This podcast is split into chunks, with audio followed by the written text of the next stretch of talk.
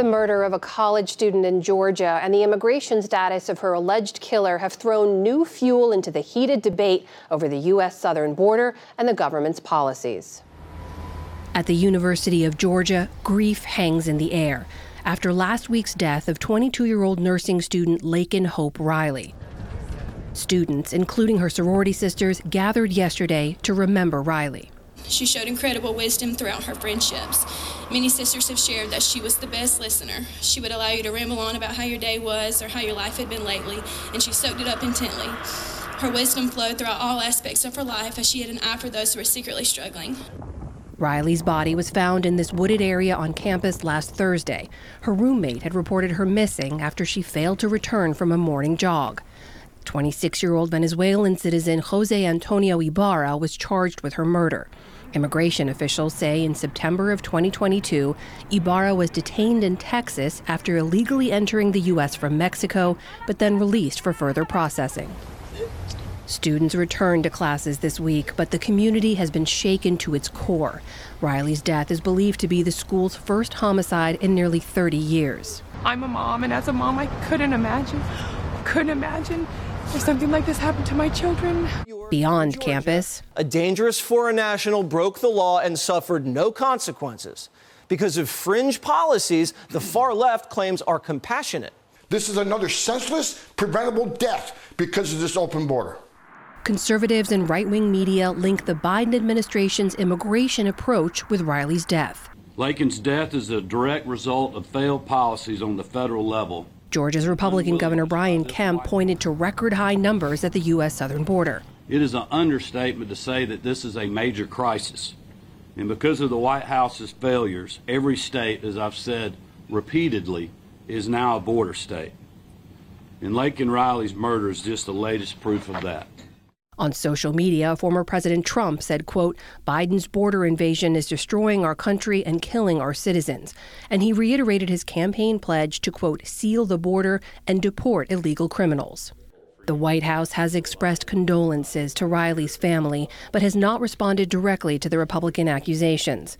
All this as both Biden and Trump plan dueling border visits to Texas on Thursday of this week.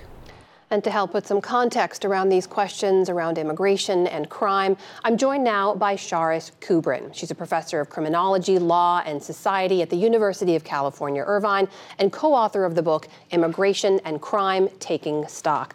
Professor, let's begin with the obvious here. Our thoughts are obviously with the family of Laken Riley and her friends, the senseless loss of a young woman's life. Authorities also today just revealed her death was due to blunt force trauma. And the man we know accused here is an undocumented immigrant. Those are all facts. What do you make of the larger conversation around those facts right now? When I heard about this tragic event, my heart went out immediately. That is, of course, the first reaction I had. But the second one is, uh oh. I hope that this is not used as this awful event is not used for political advantage. And it appears that that is what is essentially happening.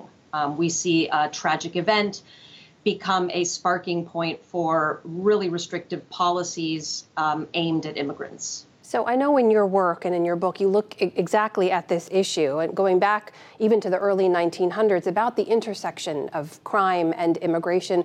Broadly speaking, what have you learned? So there's been so much research that's been done on how immigration and crime are related, both among immigrants. Are immigrants more or less crime prone?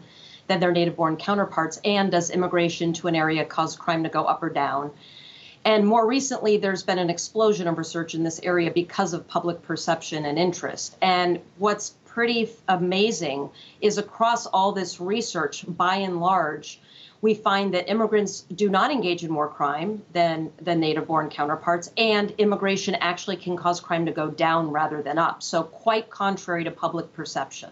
And does any of your research examine uh, any differences between an undocumented immigrant and those who are legally here in the United States? Right, that's become an increasingly important question that we've sought to answer. There are a handful of studies that have begun to do this using pretty sophisticated estimation techniques to identify the number of undocumented individuals. And what those studies have found is similar to the research in general. There is no um, uh, criminal criminogenic impact among undocumented immigrants. In other words, undocumented immigrants are not engaging in more crime, contrary to public perception, and the presence of undocumented immigrants in an area does not correlate with higher crime, particularly violence. Professor, I'm sure you've heard this argument before. We're hearing this again, which is that if this man had not been allowed to enter into the United States, if he'd not been allowed to stay, he couldn't have committed this crime, and this young woman would still be alive today. Are people making that argument wrong? Well, it's not that that argument's wrong because essentially that is true, but I think it's misplaced because at the end of the day, if we really do want to cut down on crime in general, absent this one horrific incident, um, making restrictive, exclusionary, and harsh policies aimed at immigrants is really not going to yield the benefits of reductions in crime that many people believe, largely because, as I just mentioned, immigrants are not the ones engaging in crime.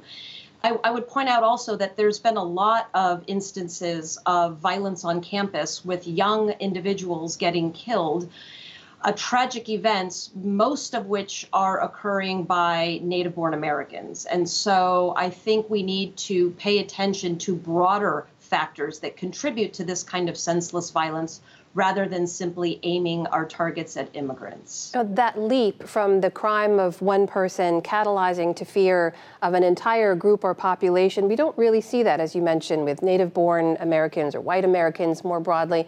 Is that something unique to immigrant populations? So that's the interesting thing. I've never seen a headline, not once in my life, that has read native born American has engaged in this crime or that crime. And so what happens is most of the stories identify a person's immigrant status and link it with crime in headlines, in social media, in the news. That essentially reinforces the public perception that both go hand in hand, when in fact the data show just the opposite. So it's an uphill battle in terms of public perception. What should we expect to see in the months ahead? We are in an election year. Immigration is a top issue for voters around the country. Do you expect this conversation to continue at this kind of heated level? I think it will, unfortunately, for the exact reasons I mentioned early on, which is that this is an opportunity, an awful opportunity to seize on a political advantage. What I hope happens is that we identify places where we can improve things when it comes to immigration, but also do so in a way that makes smart policy policy that will help things more broadly rather than simply use a scapegoat moment to um, make more restrictive policies that are not going to do much in the end for crime. Professor Charis Kubrin from the University of California, Irvine, thank you so much for your time. We appreciate it. Thank you.